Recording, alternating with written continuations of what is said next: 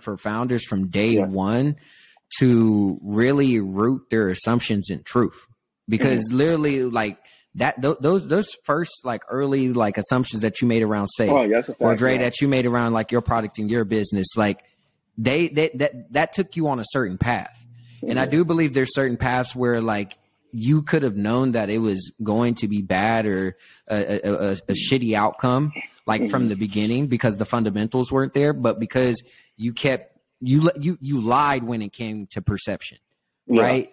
Eventually yeah. those lies are going to catch up with you to where like you're not going to be able to raise that next round et cetera yeah. et cetera. Because this is another truth of the game. It takes one. And so if you like it it starts to become like as you level up in the game it starts to become even harder to just get that one. Yeah. Right? One,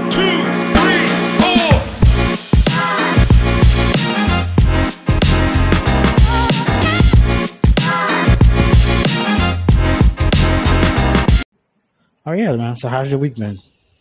Right, it's been a crazy week. Um, yeah, uh, as you know, made a tough decision around the company. Um, just kind of given the situation uh, and the reality. So happy to dive a little bit more deeper into that and some of the lessons that I've started to just kind of pick up on there. But essentially, we are looking to. We did make the decision that, like, you know, we can't continue forward with Seventh Ave, um, and you know, we thought it was going to be a complete shutdown, and somehow it has spun into like potential uh, sale opportunity.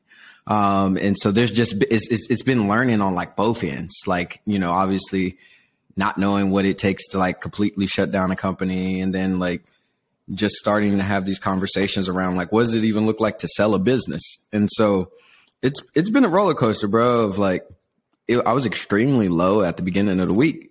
And now I'm going, getting ready to go into this next week. And I'm extremely excited about like, okay, we can get some things done here.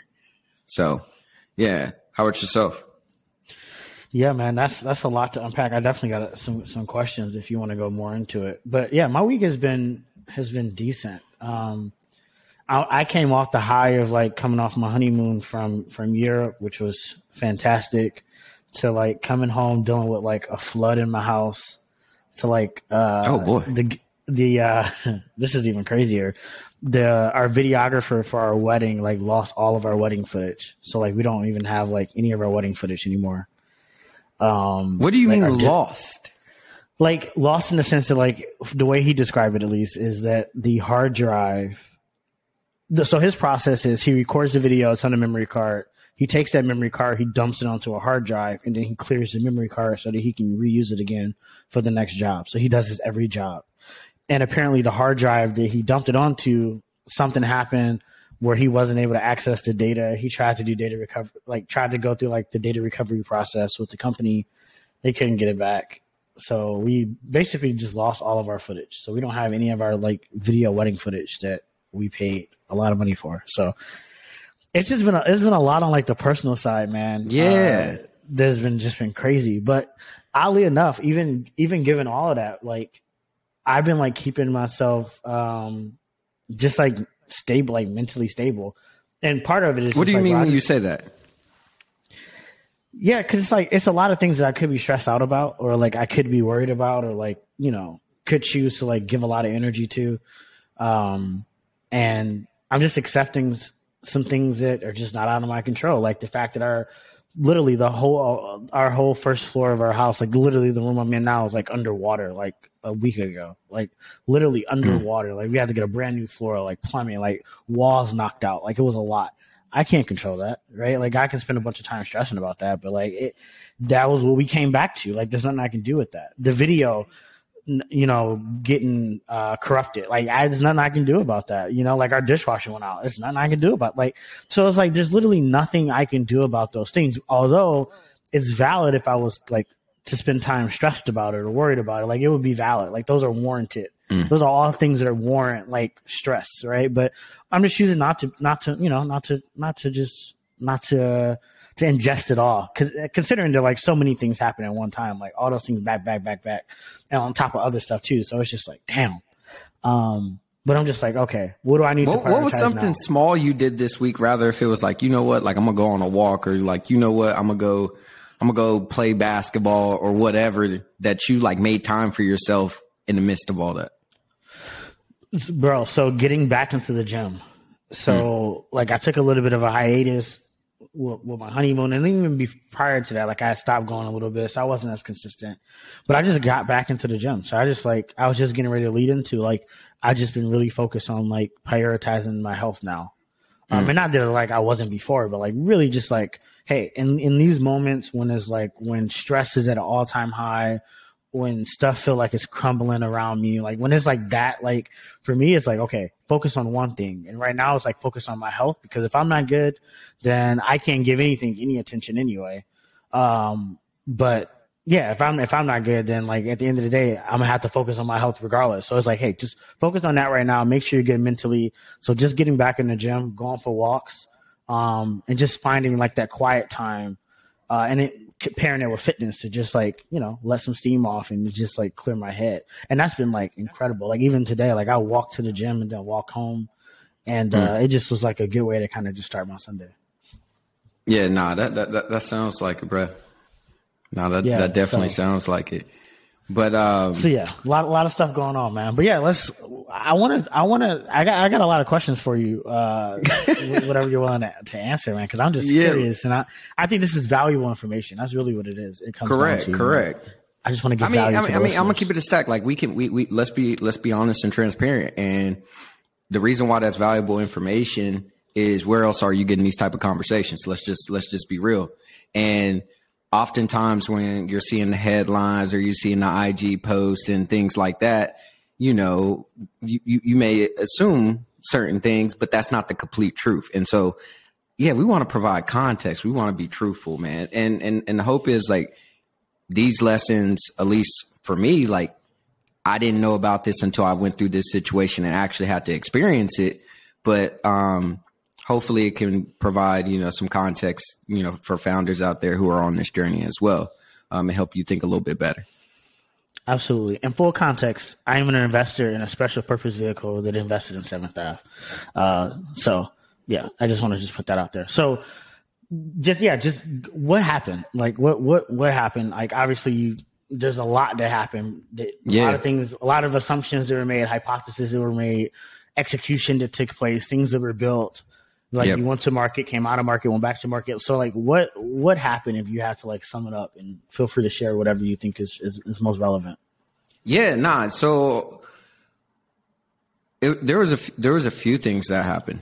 Um, and the first the first one is like, yeah, you don't- you you don't know what you don't know, and so obviously, um, just the experience that you can gain from being in corporate and things of that nature, like it does provide a little bit of value. But like when you're really trying to like build something, and this is your first time doing it, it's it's it's totally different from just like observing people and then actually making those tough decisions. And so I definitely want to give grace there. And then really when when when when I think about like this complete situation, the reality of the the reality is also this: you can't you can't rebuild a house on a bad foundation.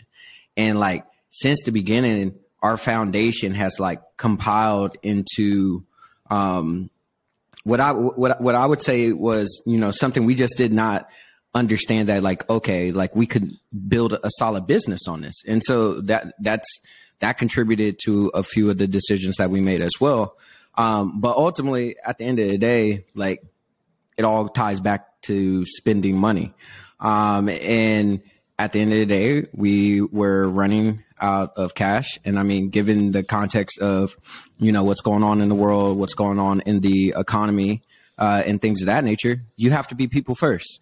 You have to uh, you know think about the reality of like okay if i can tell that you know there's not a believable path to being able to raise my next funds and i have x amount of time left in you know you know based off what's in the bank cool. Like i got to start thinking about my people and like because these people have families you know what i mean? And so yeah just taking in all that context and understanding the job market people being laid off hiring freezes and things of that nature like and then just thinking about like okay yes we're rolling out this you know new product and we've started to get you know a little bit more traction when we looked at the numbers it was like cool we ain't got enough money in the bank and enough money is not going to be in the bank to give this a fair shot. So let's de-risk this situation as much as we can. So like, let's make sure we can help our people. If we can help our investors as well, we want to move with that energy. Um, and really like at the end of the day, like, let's just be happy that like we gave this our all. And at the end of the day, if we did have more money, we would want to keep going. But the reality is, given the situation, the second order consequences of keeping going and pushing, you you know, using debt to fund this and not really knowing how this is going to pan out, like with confidence in this environment, did not make sense because you potentially put people in a situation where they can't find income, they can't pay their bills, and think, I don't want that. You know what I mean? And so, uh, I tried to be me and my team. We tried to be very people driven and empathetic, like of all stakeholders when making this decision because it was a hard one. Like it was the difference between the heart versus the brain. The heart wanted to like keep going. Just the, the most loyal and the like the dopest team I've ever worked on. And so there was all that camaraderie. But at the end of the day, you know, as founders, you have to be realistic. You have to be realistic. And, you know, like I definitely, you know, came into this journey thinking like understanding the value of not believing your own bullshit it's a whole other thing like when you go through this experience and you start to see like oh shit like bullshit pops up more than you thinking you're thinking you know what i mean? And so mm. there's a lot to just uncover there as well. You mentioned that like one of the big signals to you that like you couldn't continue on this journey was that you didn't have cash in the bank. That is like an obvious metric or obvious uh, signal that you know tells you that like you, you have limited time left. And we all measure that as founders often looking at like okay how much runway do we have left? That's like the the key metric yeah. that we all look at. How much runway you have and that's based on cash and what our monthly burn is. So that's very easy metric to compute. What did you did you see anything on the product side or on the business side meaning like revenue or the potential to like you know turn on revenue at any point in time? Did you yeah. see any signal there um that gave you pause early on, maybe, you know, several months earlier before you like got to the point where you're like, okay, we actually need to shut things down? Were there any like signs that you saw that things were working or things were not working? They gave yeah. you a little bit of idea? Yeah. So, um, in terms of things not working, I'll take us to the top of the year. So at the top of the year where, you know, um, we our product was completely different. It was very community oriented, and it was focused on like a specific demographic uh, of people. At the end of the day, like we looked up after you know getting you know a good amount of data in and realized the market we thought we were going after, the market that we thought we were solving a problem for, truly did not exist. So at that point, you like that that that's when we had to you know make that first pivot of like, okay, the market is not there. And at this point, uh, we did have to go raise our bridge round, like just just to be honest, you know, to get some more cash in and continue to experiment, etc. But the thing that we did notice was we started talking to the creators that were on our platform. So despite like that was that was the behavior that we did notice, and we are like, okay, let's learn from these people. And when we started learning from these people, it was it was taking us more in this direction of creator monetization um, and like you know this idea of like a 360 kind of like ecosystem around you know influencers and creators and when i say that i'm not just talking about people that make like ig videos things of that nature but i'm talking about creators that create newsletters you know things of that nature like wherever they could benefit with community but also through like directly selling to a percentage of their followers like and so when we started going deeper and deeper into that like that's that's when we you know we we had the bridge round, and so we were starting to to get uh, more traction. Um, and then the thing, the thing, there were a few decisions that say, were like, okay. Can you say how much money you raised, or is that confidential? Uh, we ended up raising an additional, uh, an additional, um, like total. I'm talking about just like over the life of the company. total. So yeah, so in total, we, we we raised three point one million. Got it. Okay. Three point three point one million. Um, and so, yeah, so here it comes like August. And the reality of it was like we're, we missed a few product deadlines. And so that ate at our time. And once again, like we're doing the math on, okay, we need to get revenue turned on, but we also know like once we get this product out there, it's going to take some time to grow adoption, things of that nature. But we missed our we missed we missed a, a product deadline, and then we missed we ended up missing it uh, again, pushing it off to September. So it wasn't until September that like we finally had like our revenue engine in. And so now the now the business was ready to be, you know, revenue generated. It was focused on a market where we could actually see a need and we were getting that data, et cetera, et cetera. Now it was now it was just about growing adoption. And that's where we we we we really struggled as a team is um just just just go on the market. And it was this complex problem mm. of product holding back the market um, and the market not really being like always having to constantly switch because the product was changing because like a little pivot here or a little pivot there. And so it was just these different nuances I I really like just got to own up to like as a founder. Um, and, and, and just understand there were a few decisions that I made that impacted the market, the go to market side in ways that like I didn't even really notice. And so by the time all this started to happen, you know, and we like once again we're always paying attention to the to the bank account and thinking about our people and being able to like none of this can get done without our team. Um yeah it was just like okay this is what the reality is. Like we're getting some traction but it's not going to be fast enough for us to go raise another round. What's the what's the reality? And, it, and you really got to be you know thinking probabilities.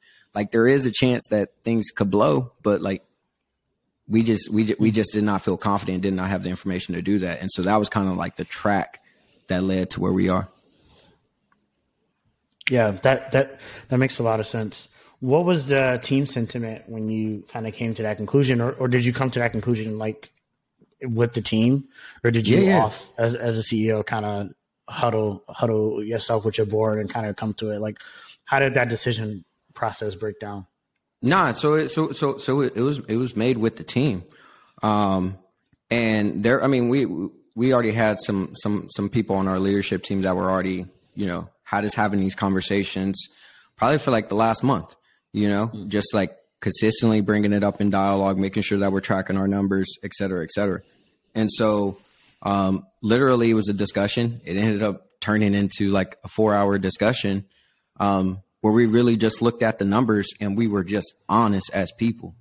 Like you just had to be extreme like that wasn't a time to like to be on any type of BS because there were real life impactful just like consequences that come from this, right? Um, and so we ended up just having that discussion. We were split on, you know, the first day where, you know, two of us were like, Hey, like, let's really continue this. We can make it happen. The other two were like, nah, we gotta, you know, we gotta make, you know, this decision to shut down a business. It's hard, but this is the best thing to do. And here is why. Mm-hmm. And then, you know, we ended up coming back the next day and everybody was like, yeah, that, that is the best decision. And so it was really being able to, it was really hard to like set aside the emotions because this is your first baby.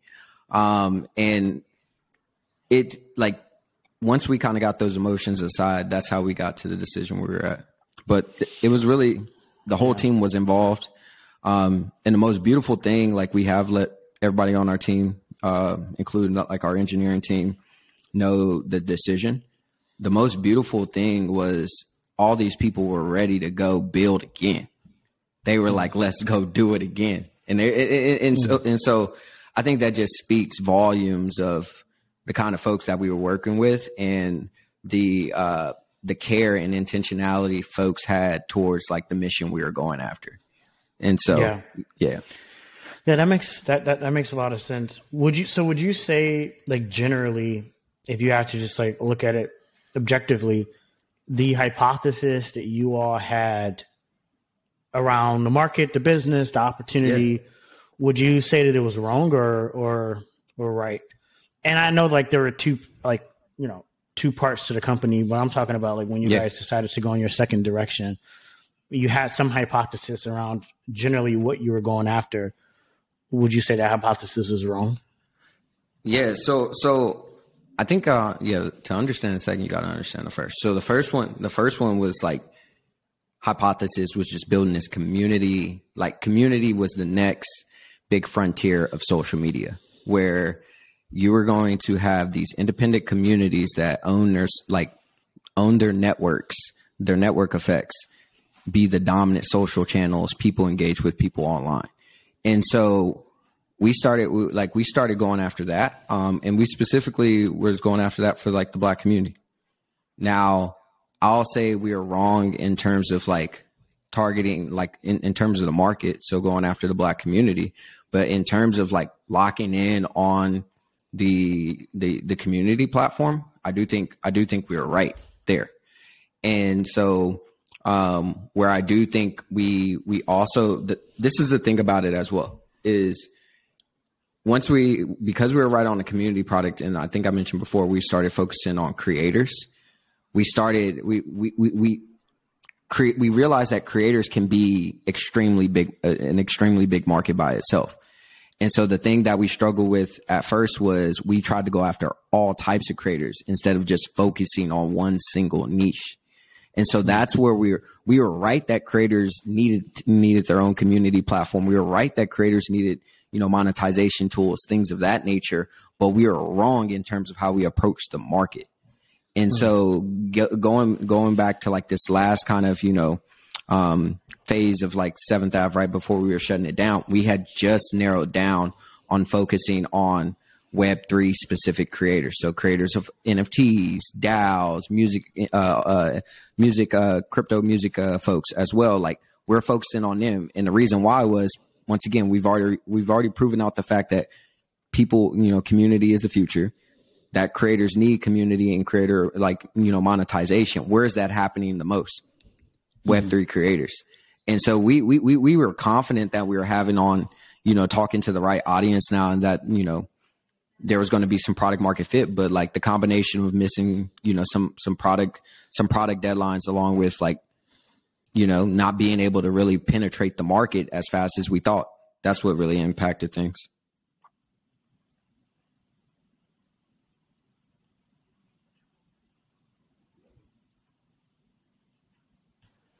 Yo, my bad. Oh, you good? So, I guess what are you what are you thinking about? Um, I guess considering it's a lot of the team. Not, I mean, you didn't quantify, but it seemed like some members of the team have the ambition to like go on and do something else next. I guess where are you at with that? Are you done with the startup journey for now, or are you thinking about tackling something else? Or like, nah, still, still, still, yeah. So, um, I mean, the the first thing is like we're we're we're in a position to potentially sell um, Seventh Ave, and so um, yeah, literally in a span of like two days, my co-founder Deandra did what she's extremely good at, which is get people on the phone. Um, and so we have uh, we're talking about to eight different companies right now about potentially acquiring the technology and the team, um, and it's and it's looking good. Like some have uh, offered cash, some have offered a mixture of cash and equity, and our our investors would be getting a small return. And so um, it's it's kind of crazy how fast that even happened because it's like okay, this can turn into a positive situation. And so right now my head is just like just focused on that and, and getting that over the line, and then it'll probably move yeah. towards like what what makes sense next, et cetera, et cetera. But right now it's okay, how can we land this ship and you know with the best with the best company? Yeah, no man, that's that's uh yeah, I I bet like things are just probably moving so quickly on that side from even having to like the point of realizing like okay, we actually got to make this decision to actually communicating that decision out to starting the process of that to all the stuff that you just talked about with somebody else approaching you like events are moving really quickly so you gotta you gotta you gotta be able you gotta have your head on the swivel. Literally, literally, it's bruh. What learning so what something advice, new every day. What advice like would you give a uh, not even a new founder, but just an existing founder in general? You said a lot of things just stuck out to me around um, go to market, and yeah. I often found that have found that that is a a much more challenging thing that a lot of founders don't really talk about right? Like I think a lot of founders t- spend so much time talking about the product, um, and then going to talk to customers, but nobody really talks about like how do you get out the gate, right? Like I think about it like a track, like like a track runner, right? It's like how you come off the block makes all the difference in like your ability to like win win a race, right? Just how you come off, how you start out the gate, and so I guess what lessons would you have for like other founders um, who just made you some insight on on how to avoid some of the, the mistakes that you made. Yeah. No, I definitely I definitely want to be um thoughtful around this. And so I'm gonna be honest, I haven't fully processed all of them from like a go to market, but mark this question for our next conversation and I'll have some very intentional answers. But I want to be very intentional Yeah. about like what I'm saying because I don't want to misguide folks. Yeah, yeah. No, I appreciate that. I respect that. Cool, man. Well, yeah. Anything else you want to say about that before we pivot to uh talking about the Twitter saga? Because there's been a lot of noise happening on Twitter the last lot of couple weeks, months. Tons of noise. I ain't gonna cap, man. Hey, man. Hey, sh- shout out, shout out Twitter, man. they, they, they, they were a catalyst to getting some of these potential, you know, acquisitions in place. And so, Yeah, yeah, tremendous. I, I hey, great, great, great, great investor partner there. yeah. Tw- Twitter is uh, Twitter should be worth more. Uh, Twitter should be worth more. Um, it's it's it's very valuable. I think it's underpriced. Um, probably just because they haven't figured out how to how to extract all the value yet. But Twitter, as much noise as like we like, as much noise as there's on there and Signal and whatever, like it's very very very valuable. Um, yeah. I find I always find it interesting that these network apps, and I'll use the first thing that came to my mind too was Snapchat as well, because I consider Snapchat to be pretty valuable, and I, I consider them to be undervalued uh, in terms of like the value that they actually generate. Yes. Um, but I often find that like those types of networks, like a Snap or like a Twitter, they they they have such a hard time like monetizing that value. Like, wh- Yeah. why do you why do you think that is? Considering that we we as users of these products know how valuable they are. So why do you think internally as a company they they struggle? It seems like they default to like the ad model, which is like the easiest thing to do. But even that, like Yeah. Twitter has struggled to to really build a, a really big ad business. Obviously, not as big as Facebook because they're nowhere near that size, but Mhm. but really, uh, to build a meaningful ad business, they haven't really they haven't really done that well. Yeah, yeah. I, I honestly, um, I guess the the ad business is the easiest one for everyone to wrap their minds around, like because it, and it's just like, you know, um, whoever like the free market determines whose eyes are the most valuable. I guess you know. So if there's Facebook is trying to spend a billion dollars in ads on Snapchat for thirteen year thirteen to seventeen year olds, in that time period, 13 to 17 year old attention is going to be worth more, you know. Uh, so it's kind of easier to like, you know, uh, price out attention. Uh, it's still probably difficult, um, but then it's also it's hard to measure, or it's hard to get paid for the the influence. Like the thing is, is like they they have so much social influence. Or okay, okay, how do I put this? They they're like a uh man, I'm trying to think of like a good analogy, but like if it's like if you had like a a river and like the people in it are like like the water flowing through it, like they are like the canals through it, like they they determine where like you know things go to. If you look at it from like a like a high up level, you know, um, they can also shift things. Um, I think a lot of their power is uh, not monetary, which is the reason why the prices don't reflect. Um, Hmm. but they have a lot of power though that I'm sure that they're exercising that is not in the dollar value that we see on like a stock market or something. And you're just Yeah. you're, you're you're so would you say that kind of power is like maybe cultural power? Yes, yes, exactly. Yeah, exactly. For for example, for example, Twitter might be undervalued. However, uh, it's very valuable for, uh, for example, how much money do you think our our enemies would pay to to uh, make the voice of the president harder to get to? Tens of billions, maybe a hundred billion. But Twitter can do that like this. You know what I'm saying? So like, so so like Yeah, they are exercising a lot of valuable power. It doesn't necessarily have a uh, a dollar value that you can like uh, pull out. You know what I'm saying? It's just difficult to, you know what I'm saying? But like just that action alone is worth, for example, like Trump, right? Like people probably would have paid billions of dollars to shut Trump up, and Twitter could just be like, oh, well, he's off. You know what I'm saying? So there, there, there's a lot of power that they're exercising. That, like I said, I know it's undervalued because there's just no way. I, I just think that the social capital and the actual dollar value is hard to. I don't think you can Yeah. one to one it. Yeah, I So- think it, I I think it is part. I think it is that like it's it's hard to it is difficult to extract the value out of social capital sometimes, right? Like, Yeah.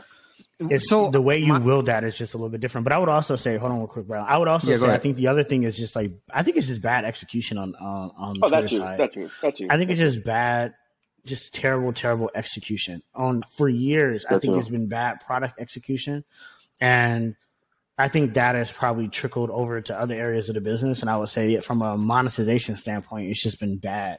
I think there's so many ways that they could have. I mean, maybe they have experimented with it, but uh, it doesn't seem like they have because no one has ever talked. No, I've never heard any public analysts really talk about it, and they've never talked about it on any public earning call. So if it, if they did experiment with it, it was so insignificant that it may have just been not not meaningful. But I think there's so many ways that they can attempt to try to monetize um, their platform, and I, I'm excited to see like what Elon does with it because I think. I, I think those are some of the potential opportunities that he sees beyond just advertising. Because if something is so valuable to a person, then what? What? How do you then? Then I think there's a way that you can put gates in place so that people can show you how valuable it is. For example, for the White House, like what, what would the White House pay for uh, for access to Twitter? Like they would pay for it, like because it is is another media room. So why why shouldn't they pay for it? Right? Why shouldn't some corporations pay for it? Like why shouldn't certain influencers pay for it? Like they should they should pay for it. If it's so valuable and it's generating so much value, then they should pay for it. Just like when you go to Netflix, you pay to see Netflix content uh, or any other you know premium content. So yeah, I think I think it's just bad execution, and uh, yeah, I'm excited to see what Elon does. Nah, I, I, I'm, I'm glad. I'm glad you're hitting on that because I 100% agree with you. And I think I think what what fucked up Twitter is when they had the opportunity to go the protocol route and they went they went the client route. And, and I there's a specific story where um, in relation to Twitter's history where all these uh, you know at first twitter was like a protocol. There were all these different clients built on top of it TweetDeck et cetera et cetera. And then i can't forget i can't uh, remember the name of the, the the twitter app but there was a guy in san francisco who's building all these different twitter clients that were getting these smaller communities to use these own you know specific apps but they were all connected to the underlying twitter protocol. And then he turned on advertising on top of that and when twitter started getting investors or whatever the investors like so how is twitter going to make money? So what did they do? They shut off the off the protocol. So now all the people who want to use twitter got to use twitter. And ended up buying his app right? And so that's how they even ended, get, ended, ended up getting into mobile. But i'm saying all this to say is they they had the opportunity to really be like the underlying api for so many different apps. And i think that like turning into a SaaS business where you're going back to what you were saying around like you know selling selling access i think doing that via like a protocol or via api could be extremely value for them.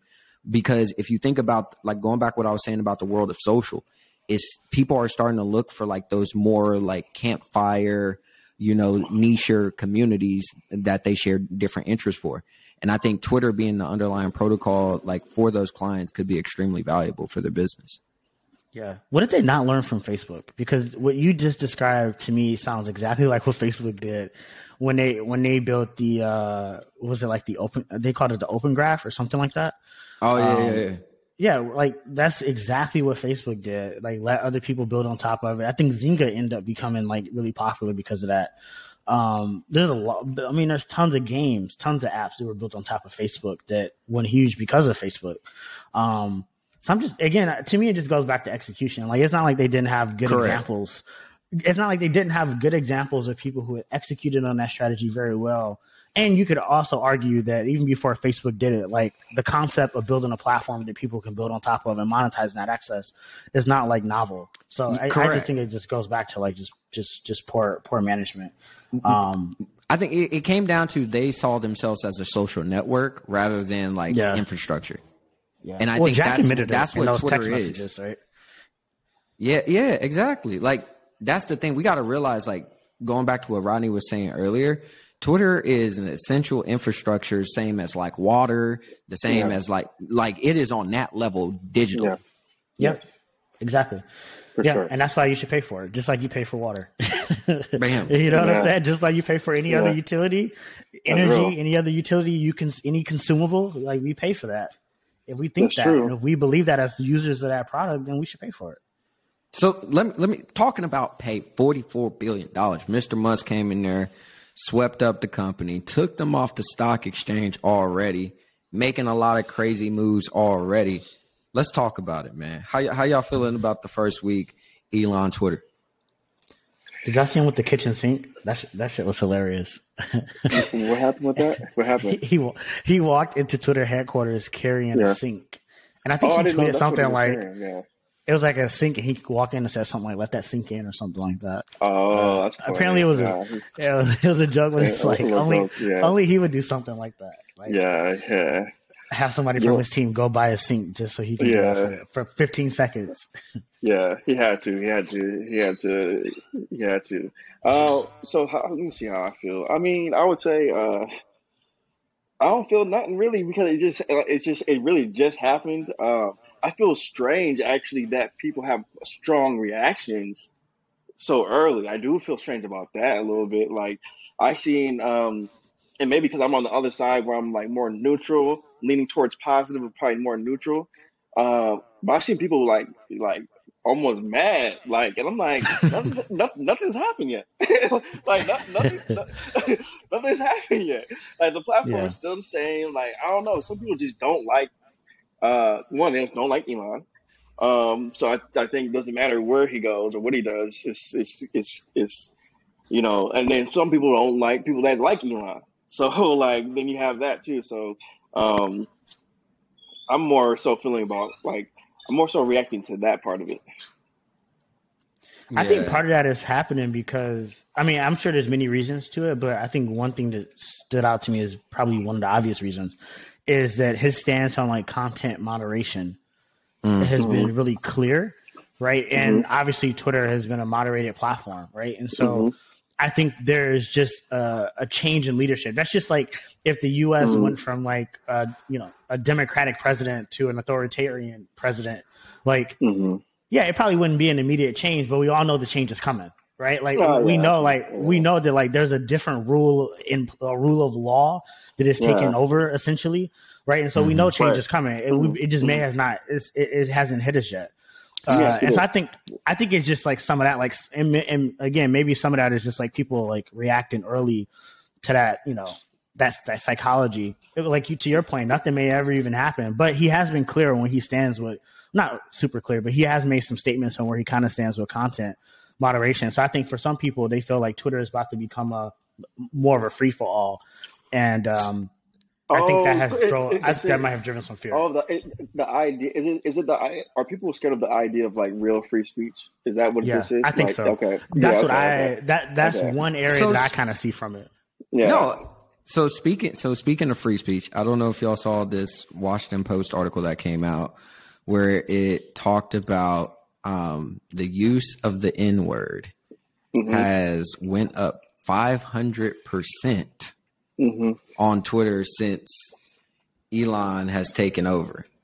Mhm. Now, I'm not I, like I don't really know what to extrapolate from that around because they what they what they also pointed to was it was like 300 accounts that were posted majorities uh, majority of these tweets or whatever so it could be bots Then- then- et cetera et then- cetera Then, then, then it's nothing to talk about. Then, then it's nothing to talk about.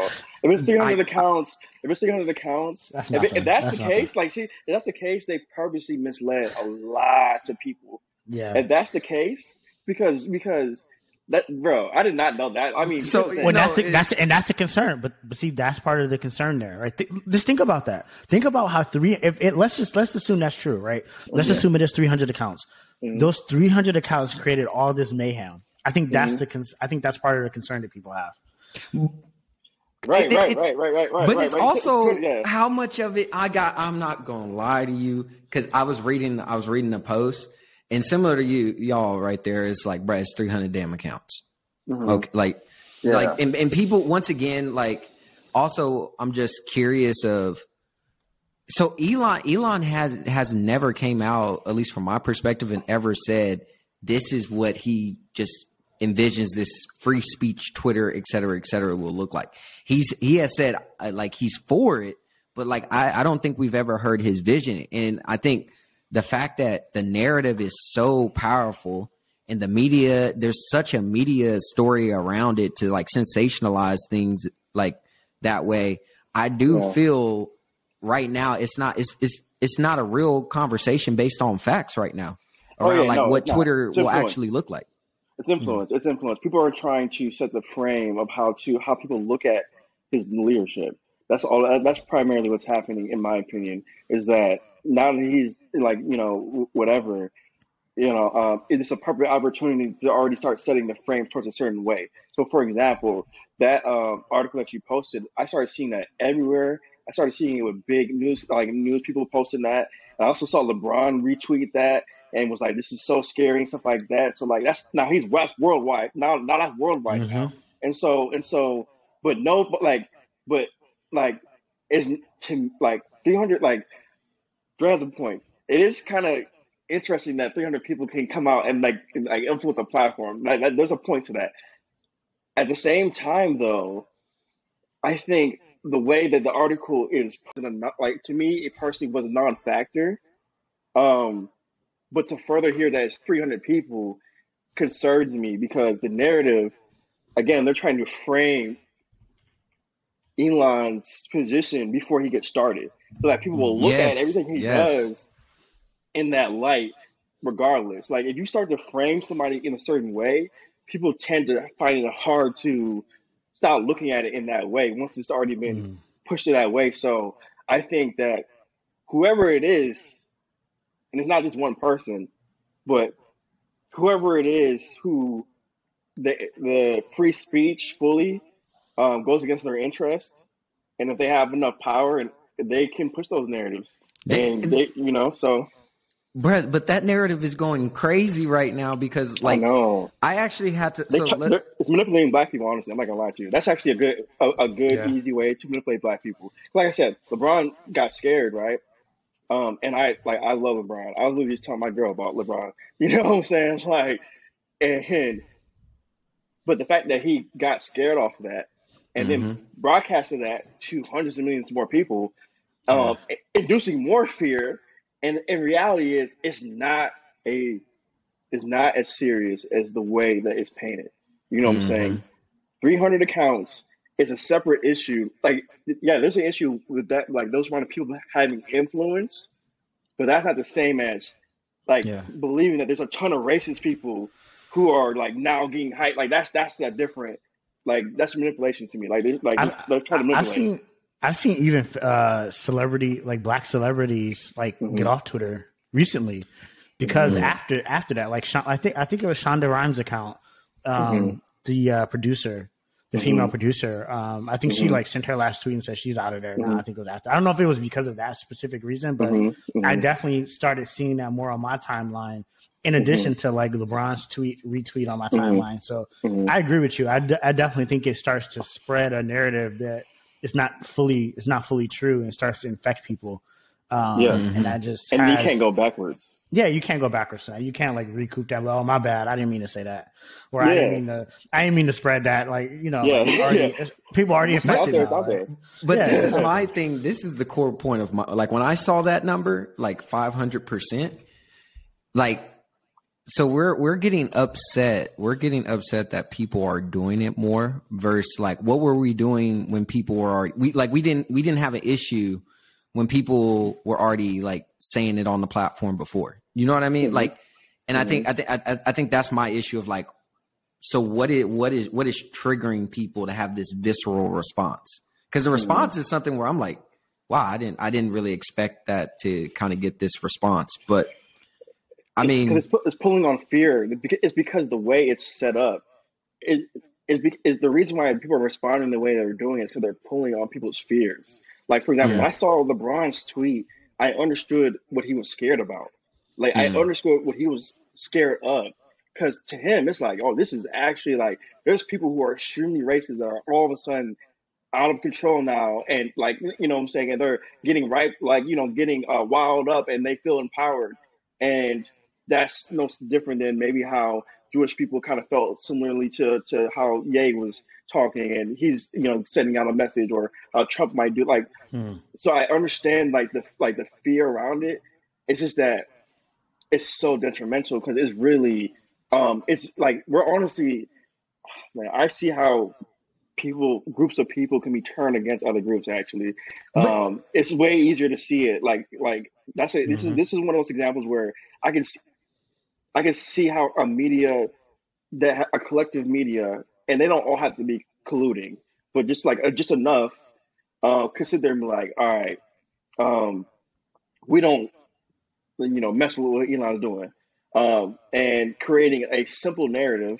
like that one, 500% or some random percentage that just, you know, whatever, get a few hundred accounts. It literally, you can buy 300 accounts probably for like $500. You know what I'm saying? Put a bot and it'll take you less than 24 hours to do that. You know what I'm Mhm. saying? And like, it wouldn't be that hard, basically, is what I'm saying. So, um, that's kind of scary to, to, to move a whole culture of people like with only something I could do in 24 hours. Like I can spin all that up in 24 hours. I just don't have like the media part. you know, I don't have that. But like all the whole like 300 accounts and you know what I'm saying like all that I can spin it up and make it automatic. I can make you know um some anti. This would be terrible, but somebody could do this with, with Jewish people too. Somebody could have some anti-Semitic narrative, um, and frame it against uh, a different group of people. It could be Hispanics, Black people, white people, whatever, and then attach a stat to it, makes it look legitimate. Nobody goes and reads the article. I didn't. I I didn't. And then now it spreads like to Dre's. Like you can't take it. Like the effect has already happened. We all triggered. Like everybody triggered. So Do you think it's and this is a question for all of us, but do we, do you think it's the platform's responsibility to crack down on that? Do you think it's uh yeah, like or like what should we do about that? Cuz we all agree like that type of speech is bad. We all agree that the type of speech is Mhm. it doesn't it doesn't it doesn't add any like good value to the world and to the stream of Oh, yes, people's yes. consciousness at all, right? Yeah, Like it yeah. just it simply doesn't. Yeah. Uh, but on the other side of that, when you argue like people who want pure free speech, like I think in America we have a false sense of like what free speech means, right? Like, Yes. Like to us, to us, like free speech really means that we're avail- we are free to say things up into a certain point. It's Yeah. not really free speech. It's like Yeah. free speech within bounds, and those bounds really depend on the person you are, where you come from, what social class. Like there, there's levels to that, like what you're what you're able to say and what you're not able to say, and like Mhm. and the consequences of being able to say those things. So a lot of people are pushing for free speech online. Some people Mhm. are pushing for more control and more moderation. I don't necessarily think that's a good thing either. I guess Yeah. where's the good balance? Is there is there a Okay. balance space? here's what I think. Here's what I think. Um, a lot of effort, and this is I know we're not here today as far as technology, and I hope this is something Elon's actually I know this is something broadly speaking Elon's probably thinking about, but um, I believe free speech needs to happen, um, like completely. Now, but I'll add on a few things. Um, what I want to add on is that, but I don't believe targeted narratives should uh, t- catch fire. Here's what I mean by that. I think technology, um, I think there are ways to improve technology to better detect when something seems to be artificially stirred up. I believe that if something happens organically in the real world and it just so happens to catch a, a fire in a narrative or like somebody tells their story and happens to catch fire, those are, I don't believe platforms should do anything about those. Those are organic stories. Those are real stories. Those things that happen, right? But I do think that um, platforms should have more responsibility as far as trying to determine, like having basically real time systems, you know, um, somehow uh, giving some, getting some level of sentiment and uh, seeing patterns or detecting patterns. And I mean, what I Are mean you almost is- talking about like misinformation? um, uh, it, it, it doesn't even have to necessarily. It can be it can be misinformation, or it could just be simply you just want to target a, a narrative and spin up uh, just drama for the sake of it could be true information too. But like, I don't like the. Here's what I don't like. I don't like the idea of very smart people with a lot of money Mhm. um, being able to say, okay, we can create this narrative and have it catch fire. And the way that we do that is by pulling together enough. Like for example, in that like hypothetically, I don't know, we don't know if this is what happened, but in that in that example with that article, uh, 300 uh, uh, Twitter accounts. Let's just say those were all bots. Like in a world that I'm thinking about, Twitter would be able to see that there are accounts, there are there are accounts that are not real accounts that are the originators of certain uh, narratives. You know what I'm saying? Or and then also, so that would require them to get better at determining whether or not somebody's real or not. So they have to get better at that. But then also being able to real time see connections between like are these like are these bots tweeting every 10 seconds? Like because a lot of times programmers do things that are obvious in hindsight. They're not obvious to somebody who's just looking at it, but if you look at the actual information is obvious. So for example, you might have a bot that says put out this narrative on a hundred different accounts every five minutes. That's not normal human behavior though. You know what I'm saying? So like things like that um, need to be detected on a real time basis. So basically doing their best to not necessarily suppress narr- like suppress those because they could have false like positives or whatever, but being able to at least I like flag certain general topics that are seemingly you know going to a certain level. You see what I'm saying? So like um just tagging it and maybe also giving people visual uh visual indication that maybe there might be you know some something going on. Yeah. No, that's a that's a. I mean, I think you bring up a really good point around like the bots, just because wasn't that one of Elon's big things when he was first, Yeah. you know, talking about the deal. That was one of his motivations for even buying the platform, and so Yeah. I think it. I I think it makes a lot of sense. Um, from my perspective, I think tw- I think I, I think Twitter is having an identity crisis because I think you know, I, I, and in one sense, Twitter currently is is is a walled garden, and be, so because they're this kind of walled garden, they can get to you know they, they they they do have a responsibility around like what they allow in and what they allow out. Like there's that responsibility, but I do think there's an opportunity like for Twitter to think. I think Twitter it, Twitter is almost uh, a portal to the internet just as much as like Google. Just like most people access the internet through Google, most like I feel like a significant amount of people probably access the internet through Twitter, right? That's figuring finding out about their different interests, et cetera, et cetera. And so because of that, I think there's an opportunity for them to start to move more into a position like a Google, where Google ain't really content moderating anything. Like because it's just a portal to the internet, the internet, there's all types of hate groups, et cetera, et cetera, opinions that you may not like, or, you know, a collective may say, you know, is bad or ill will, like that you still can access through Google. And, it, and and I think it goes back to is because Google is a very personalized experience. They do a very good job of contextualizing that.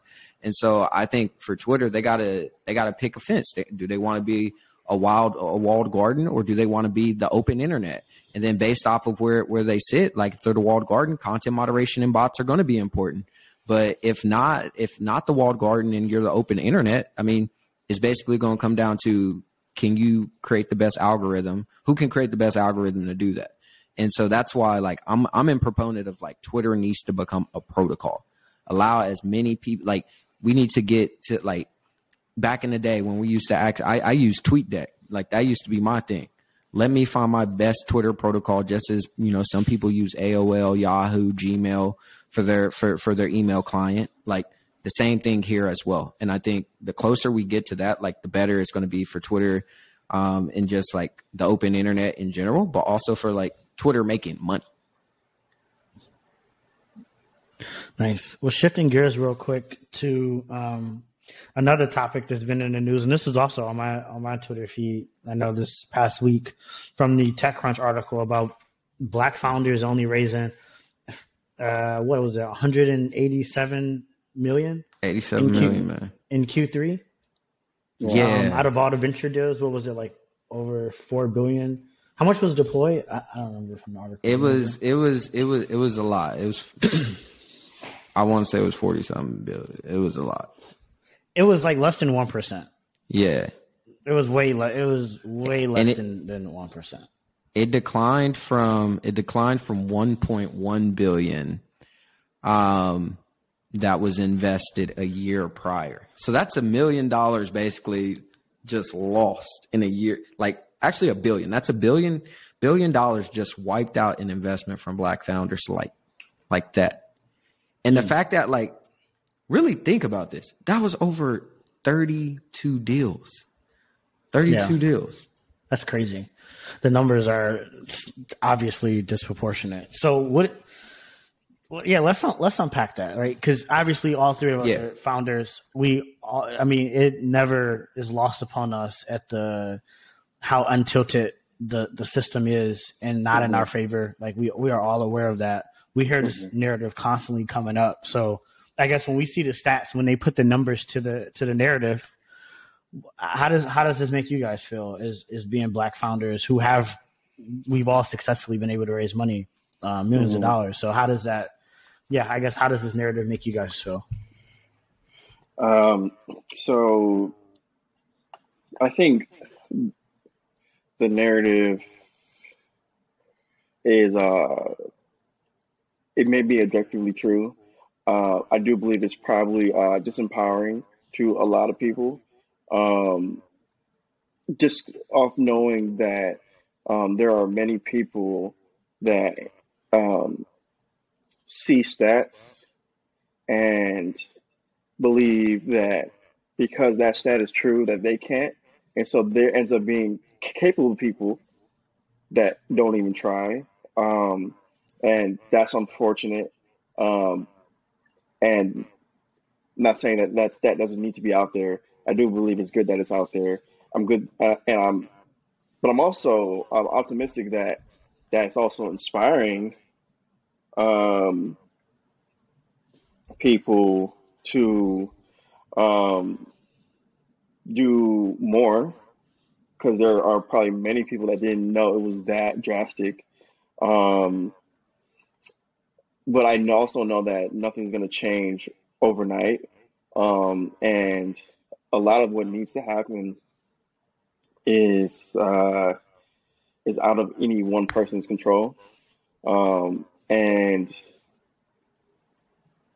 as a founder that has raised, uh, as founders that have raised millions, um, we are in a small percentage that have been able to do that in a very, very small. And I even like, it's like when you look at it, it's just extremely small percentage of black founders, um, and we're I think it, that when the Harlem Capital Report did it, it was a little over 400 black founders in the last year or 2 had raised over a million dollars.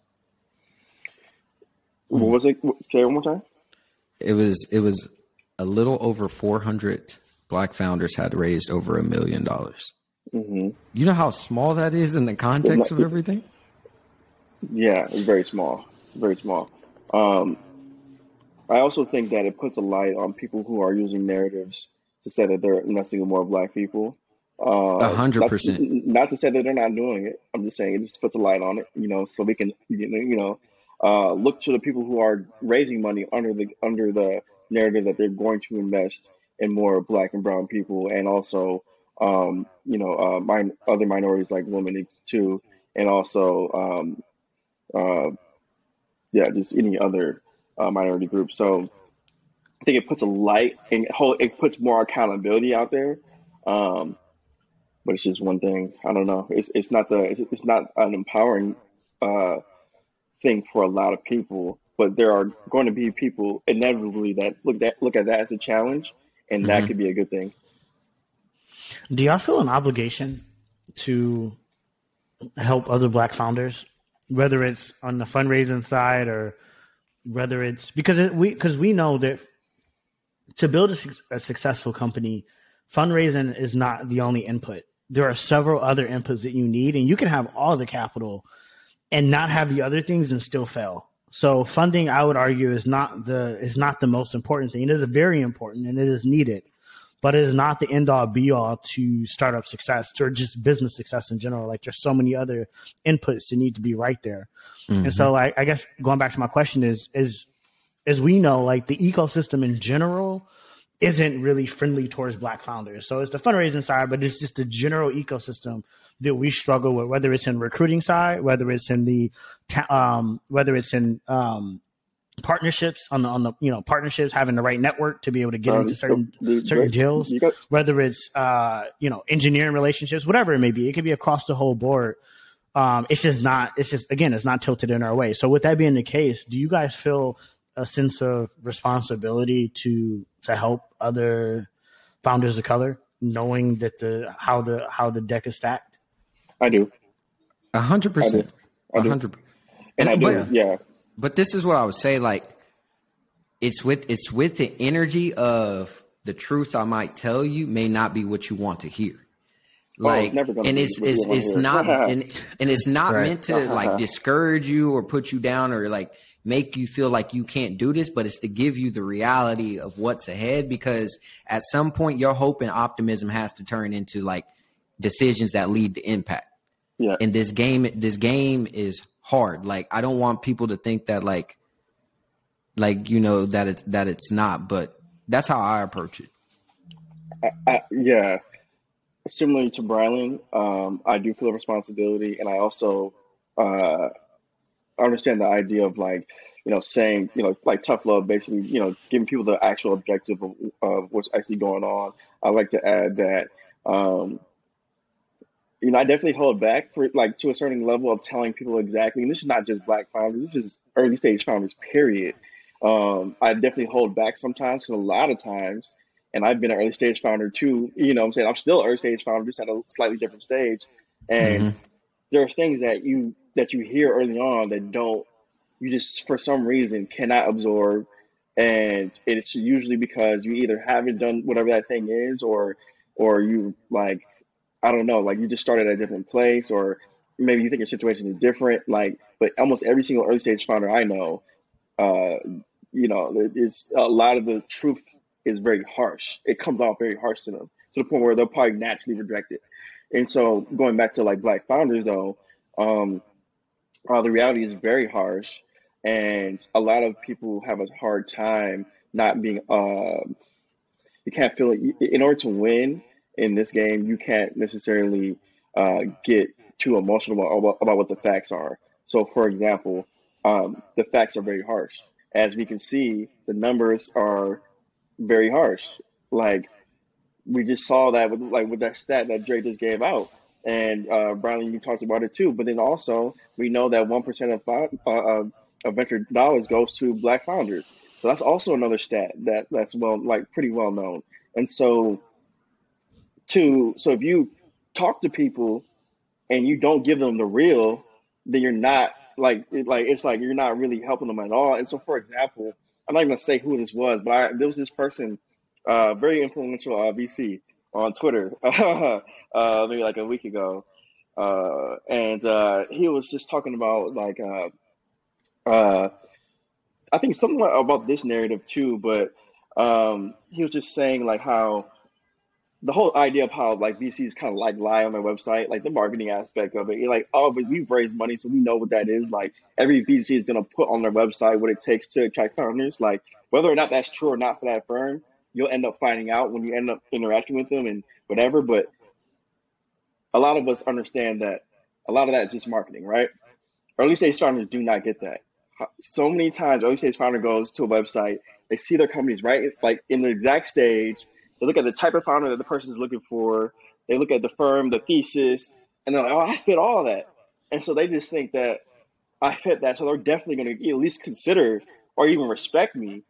They might not even respect your company. They might not even do your response just because, like, that doesn't that that's and so basically the the the uh, investor was saying that um, we like we kind of lie, like we kind of lie because mm. we don't want to miss out on founders that are too early. Like even though we don't invest in early stage like like napkin ideas, we still gonna pu- put it on the website because we don't want to miss out on, you know, so we're kind of lying. Like, and I remember I, I saw that right.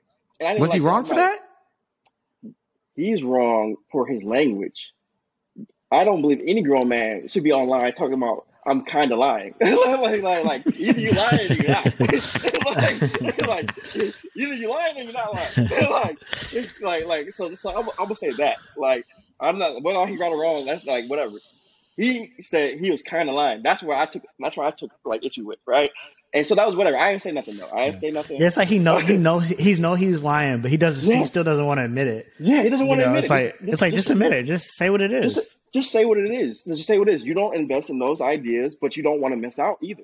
You don't want to Yeah. not have your eyes on it. Let's say what it is, Yeah. and that's fine because that's a part of the game. You know, it's, it's almost like saying Yeah. it's almost like a basketball player um, trying to say he's not trying to trick the defense. Like, like you are trying to trick the defense. Like like that's what you're trying to do.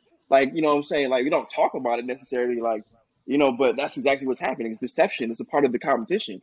Uh, but anyways, there was a, a, a black woman in this thread that was like trying to like she's like I don't get it though but if that's like if you know that you're not going to invest and like so why like why put that on your site knowing that you're just going to reject them? And he was like you know further going into his rationale blah, blah, blah, and ultimately I just couldn't take it. So at a certain point I, I, I sat back and I replied to to her not to him. And I said you don't understand because what he's telling you doesn't make sense. That's why you don't understand it. You know, that's why you don't understand it. And when I said that, and that's what, and, and I and I and I and I said some nice like some other stuff too. I was like, you know, like uh, ultimately, like I just laid out the truth. She's like, thank you so much for you know uh, telling me that like you know I'm not crazy. And I was like, see, that's the thing though. That's the thing about him like like doing the kind of thing. It's like you're being very like you're trying to be nice, but you're being very deceptive at the same time because Mm. here you have a founder. This is a black woman founder. And I looked at her page. Doesn't have a lot of influence. She's new to it. She's trying to get started. You don't need to be lying to her. You're going to make it so much harder for her. And it, it, it wouldn't shock me if later she she doesn't end up going down that path because she never got the information she needed to even win to, to begin with. You know what I'm saying? So she's sitting there thinking she's crazy because you're going down a lot. She's going down a, a logical path. Like, well, why would you do this? The logical answer is that he doesn't care about you. He cares about making sure he gets his job done. That's the logic. Mm. That's the logic. That's all it is. That's the logic. Like, and, and once we accept that, we cool, we good, and like, everybody was good after that. But like, the thing it was just like the fact that I even had to say that is disappointing because he's that's this person was also has been a black founder. This person is also um, a black uh, uh, what's it called um, funding manager, like uh, emerging fund, a fund manager. So it's like you know the game. Just just say it. You're not gonna. Nobody is. Nobody's gonna not come to you because you say that you're the VC that uh wants to get some. Like, yeah, I know we're not gonna invest. Like, for a minute, we all because we all know because anybody that actually gets to the stage of raising money, we all eventually find out anyway. Yeah, but I think part of that is like just to play the other side of the other side of the fence. And I only say this because I saw this same battle kind of play out between Jason Calacanis and Chamath Yeah, yeah, on uh, on like one of the interviews, and Chamath Yeah. was like almost like the way Jason called it, like burning down the house, just like being Yeah. super transparent about the the the way the venture capital market works, the way it works to investors. And Jason was like, wait, wait, wait, you're like you're telling all this information. I, I think really what it is is that internally, as it is a, a club, because that's what it is ultimately. I sure. think just in that club, secrecy and um, the lack of transparency to founders is seems to be more Mm-hmm. it's more part of the game. acceptable. Yeah, and it's just part of it's just part of the game. And I think what you're what you were alluding to is that you know from the founder side, like a lot of founders, especially earlier on founders, don't Mm-hmm. under don't understand that. Um, and from the investor side, I mean, if, unless you have you putting your own cash like this guy, dude, all he's doing is pushing money for somebody else's fund. Let's just be honest with that. exactly. That's all he's doing. He has a job, Exactly. and that's it. He, he he's not like it's not like his Mm-hmm. own capital that he's putting up. He's just deploying somebody else's capital. And I- I mean, unfortunately, those guys, un- unfortunately, they they don't want to risk they don't want to risk their own security for transparency a lot of times, and that's just what it is. and that's fine. That- that's that's just what it is. But don't, but don't continue. But don't. But don't, don't say nothing then. Just don't say nothing then. So, yeah, they can't do that. They can't do that. They gotta say no, something. No, okay, they gotta say something. They gotta say something. No, because that that whole fake facade is what what what what has has really gr- has really grown venture capital. Think about think about how glorified v- v- mm-hmm. venture capital has become. Mm-hmm. Like it has been glorified. Yeah. name any other financial sector that is this glorified and just Yeah. public. and it's gonna get bigger. It's gonna get bigger. Perception. People like right. Nobody goes like around talking about it. Yeah. Exactly. Nobody goes around and be like, oh, I I, I want to be in private equity, or nobody Yeah. goes around and be like, oh, I want to be, you know, I want mm-hmm. to be in wealth man, I, want to be in wealth management, and I want to be a wealth manager when I grow up. No, like people not talking about that. Like people see the lore of a VC and they want to and they they want to become that. And I mean, part of that goes back to like that that secrecy, that that whole Yes, facade, yes, that that whole. Uh, that, that whole act like you pushing your own money when really, dude, you're just collecting checks from somebody else. You're you're no different than a founder. That's really what it is. You're no different than a founder. You raise capital just like a founder has raised capital. Mm-hmm. You have to deploy that capital just like a founder has to deploy that capital. There's an expectation on a return on that capital just like a founder has that expectation. Like it's the same thing. It's no different. And somewhere in the universe, like it's become this hierarchy where like the investor here, founder here, and uh, investors just feeding like bullshit. And I mean, it's, Yeah. it's not right. Actually, yes, it's not right. Ultimately, that's what we let's let's just get like it's it's, it's not Yeah, right. it's not right. And, and and here's what I also would say too. Okay, I get they got to say. I, here's the thing. I'm not even faulting them for lying. Here's what I don't like.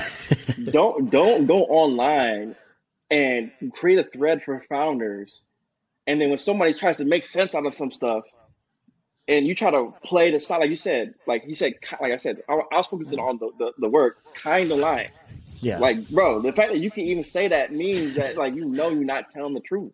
You know you're not telling the truth, and that's why that person can't understand it. See, you you're so self like, and my problem was that don't even offer them help if you're not even willing to take that risk to give them the truth because you're so selfish that this person's over here looking for understanding. They're at the bottom level, and you can't even be real with them. You're that selfish. In that one interact, it's a one to one interaction on Twitter that nobody will even remember. You're so selfish at the point you cannot even say in a tweet that you're lying. Like, like that's a level of selfishness. Like, and they don't. But see, the thing is, though, when you're when you want to be uh, perceived as a nice person, you don't believe that you're selfish. Yes, you are. You're very selfish. Because, like I said, in that scenario, that's a black like, and I took offense to that because not because I like. Here's the thing: I took offense to that because I see so many early stage founders. I take out the race. I see so many early stage founders that are constantly believing what VCs are saying on face value. And then when I'm talking to them, they don't believe shit I'm saying up until the point where they bash their head on the wall a thousand times. They're almost damn near ready to quit. And then now I'm dealing and I'm see and I can empathize and feel that pain of learning the truth when people could have just easily told you the truth from the beginning. You see what I'm saying? So like that's mm-hmm. like that's where it offends me because it's like, yo, like just stop talking. Stay over there. Y'all stay over there. Stop talking. Y'all can still invest y'all money, have y'all sites and whatnot. Just stop trying to stop trying to act like y'all trying to fully help founders. Just stop doing mm. that. Just stop doing that because founders at the end of the day, because you know what ends up happening as founders get further uh further up. For example, like us, we know way more than we knew when we first started, right? There's so many. fr- How many people do you know that's more credible than you thought they were? A lot, probably. How many people do you do you know that you thought were credible but are not as credible now? You, it's a lot. We see now as founders, now we have a code of secrecy because we're not out there telling like being like, oh, that VC is a fraud. That be like we're not doing that. But mm-hmm. we're in the background in our founder networks being like, don't mess with that VC. Don't like you see what I'm saying? Like that's what we're doing. You know, and that's our only defense against the Do you think we should? Do you think founders should be more public about that? it's hard. It's hard. That's what Lex. That's the advice that Lex gave Kanye. Gave right? Like, mm-hmm. yeah, like name name the people, right? Like name, like don't just generalize and say, hey, this group of people. Like hmm. name those people who who have the problem. At least again, that's in the, doing that. in the Lex I context. I don't- that. I don't start think doing that 'cause I don't think care. digital is. I, I per, but personally, I don't think digital is.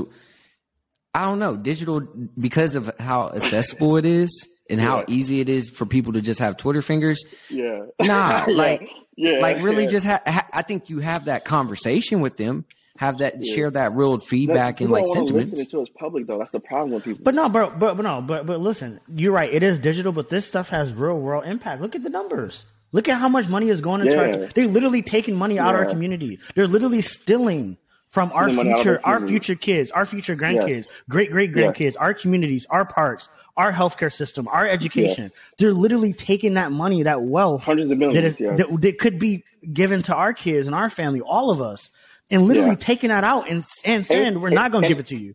We're going to leave that shit in our own community. That, that's literally what they're telling us by these numbers. Nobody's talking about the narrative, but that's what the narrative says. Because we all understand how much wealth gets generated from these venture backed much. companies. We So know how much. much wealth was generated from the sale of Figma. Bro, it sold for 20 billion. You know what, Dre? Dre, you make a good point. We got to start ruffling more feathers. When you put it like that, we we we should definitely name more people directly, and and and that's why like, like we should definitely do that because the risk. My personal, my personal situation versus like the impact of like not saying anything, like because we don't want to ruffle feathers and lose our opportunity, but the bigger impact is hundreds of billions being missed out Yeah. of a generation, uh, like of, like from a from a generation. Like that's that that's a big that that's a huge that's such a big deal, and it's hard to see that because everybody wants to make sure that they're straight. Like I want to make sure my my shit is straight. Brownie wants to make sure his family good. Dre trying to make sure his, It- but like it's crazy. It's crazy. not- we, we all so we're all put in silence because of the way this shit like you know because of like and mind you the editor gonna have to go look at like this this, this whole thing but Yeah. we all put against each other type shit and that's not Yeah. right. That, no, and, like, and- to right. put this and to put this in even more context, just to sum up the value and the wealth that's generated in this, John Doerr and his wife literally gave a billion dollars. I think it was over a billion dollars to open up a new school at Stanford. Where do you think that money came from? All the kids was going to go to that school and get educated for decades, for years. All that money is coming from venture capital. All that money is coming from founders. I mean, again, it's going right back into their community. They're going right back to Stanford and putting that money right back where it came from, cycling it right back to their community. It's and we all understand that. So It's a cheat code. I don't know. I think it's I think it's uh it's much bigger than us, obviously. But I, I think these numbers are not just numbers. They're not just stats. They're not just like, oh, we need more fund managers. Oh, we need more of this. No, they're literally are taken from our future. Like they they're literally Mm-hmm. like our future is at is, is at risk. All of us. Uh, and it's not just because of For venture sure. capital. Venture capital is one sector of the economy piece. where it's happening to us. It's happening across the board in many Mhm, areas. mhm, And we as black founders and businessmen, like all have to like, and business women as well, got to Mhm. like wake up and like get in the fucking driver's seat and like Yeah. help help alleviate that. You know what it is? It's hard to wake up when most people don't have the vantage point. They don't have. Mm. They don't have. They don't Yeah. have the bird's eye view. That's the. That's one of the big issues. For example, I can sit here and understand everything that you're saying, Dre, Brylan. I understand, like, like, like the hundreds of billions of dollars. I've I've talked to family members. I talked to friends. I have a girlfriend. I have friends. Like all these people. There are very very few people who understand what's actually happening. Like and you cannot explain it to them because they do not have the the, the vantage point of the full system. It's kind of like, for example, using a laptop or, or or desktop computer, and you use it and you're in it, and you know how to know how to work all the software within it, but you do not understand how all the components work to make it mm. happen. And that's a big problem mm. because the reason why the interface is the way it is is because of the components. And so, for example, to compare it to the real world, the reason why the problems in the real world the way they are is because of the bigger picture of it. But there's only certain people that get to see it. And for example, somebody like Ye can see a bigger picture. He can spot a problem, but he doesn't have the communication uh, skills to be able to say what he's trying to what he's talking about. He's like I can see because I'm seeking to understand them. Not everybody like you can tell the people who are seeking to understand somebody. You know what I'm saying? Like for example, like I can see what where what Yates what I can see what sparked his frustration, meaning that he hundred percent like he can see from a bird's eye view, like, yo, I cannot move without like like this shit is locked down. Like even at the level of power and influence that I had worldwide, I cannot even move within it. You know what I'm saying? Without the approval and like like it's that's a really big deal. I don't think people like fully grasp that. And like what Dre said, like for example, when I look at like companies like firms like A16Z, I literally look at like a cheat code. I'm like, I look at how like they reinvest, like I look at the whole shit. I'm like, I'm like, is this legal? Like I've been thinking like, how is this legal? like like like it, it's it's hard to fathom, like because it just they just recycle. Because once you get in the, uh, uh, it's almost like once you become a firm, and I can't say it'll last forever. No firm is guaranteed. I can say that for sure. But once you get a, like a, uh, this is the hardest part, getting those initial wins, and you have enough capital to do that, and you recycle that. For example, YC, how did they lose? Like, like what scenario? Like, how do they lose? I'm not. I, like, I'm really like, it's a cheat code. How do they lose? And because they're not, they're not like they they just have a. It's almost like being able to. uh uh, you figure out how to build a car, and nobody else knows how to build it, and only a few people know how to build that car. Like you just keep doing it over and over again until like the knowledge of that becomes uh, widespread. But the knowledge to build a startup is gonna be a long time before the average person, if ever, understands how to build, you know, a multi-billion dollar company. So it's Yeah. like it's not fair. It's not. It's a Chico. But I mean, whatever, it is what it is. It's part of the game. So I mean, Yeah, it is part of the game. Yeah. And as long as we, as long as we know, as long as we know how the game is structured, then you can Yeah, play, yeah. then you can choose to play the game how you play it. But that Yeah. is that that literally is that is the game. Like there's we no love in this more game. about. We Facts. There's no family. episode. There's no family. There's no, and you know the whole like there's there's no friendships in this game. There's no love. There, Yeah, there's a fact. friendships That's before a the fact. game, right? Like Yeah, there's friendships before the before game. the- But once it- you're in the game, there's no friendships. The game. It's I don't understandable that the nobody game says. is mathematical. Like at the end of the day, everybody cares about making some is money. mathematical. Eh, no, it's math. It's very mathematical. Everybody just care about the money. Literally, let's just be honest. Impact, all that. There, there a little bit of that, but at the end of the day, if it don't make dollars, it ain't gonna make sense. It's like we just Yeah, got it's a, it's math and a little bit of human bias sprinkled in there. Like, oh yeah. a whole, you know, like- a little, Oh, the a bias, the bias. You know that. yeah, that that's, I, that's yeah, I'm almost- gonna just tell on that. Yeah. a lot of that. Yeah. A So, lot so of let that. me ask you this question because Yeah. we were on the topic of being real with founders. Sure. If there was one thing you would be real with a founder, like want to be real with one of our founder listeners, Mm-hmm. what, what, what, what would you tell them? Yeah. Right. Right. Okay. Yeah. Uh. Yeah. If I'm just gonna keep it hundred, I was gonna keep it like. Look, look, let me just keep it hundred. So look, um, the game is primarily uh about building an actual long-lasting company. It's like that. That's what you want to do, and that's what everybody's goal uh, on paper should be. Now, how it operates in the real world, the game is primarily about perception. The game is primarily about perception. And the reason why you know this is true is because, for example, you look at companies like, this is an extreme example, but Theranos, right? Theranos was able to raise billions of dollars, make a young woman a billionaire off an idea that did not work. And now we can say whoever like funded it, like you know, they like say Silicon Valley didn't fund it. What? Who, who cares? Because like the same stuff happens in Silicon Valley. Like like the same stuff happens in every like Silicon Beach, all of them. So like it doesn't matter where, where Theranos happened. The point being though is that perception got them into stores at Walgreens. Walgreens. Perception got people buying into the brand. Like so, uh, you cannot do the part of actually building the actual company without understanding that the perception part. So, for example, you could be the perfect uh, person to build a company uh, as far as like a craftsman skill, like knowing how the skill to do it, the right fundamentals. But if you don't know sales, if you don't know persuasion, if you don't know influence, you will not be able to hire a team. You'll not be able to convince people to, to join you. You will not be able to convince people to take a pay cut, take a risk. You won't be able to convince investors to, to take a bet on you. You need to understand perception, period, to a high level. Because you can build a great tool, but everybody might not see it as a great tool.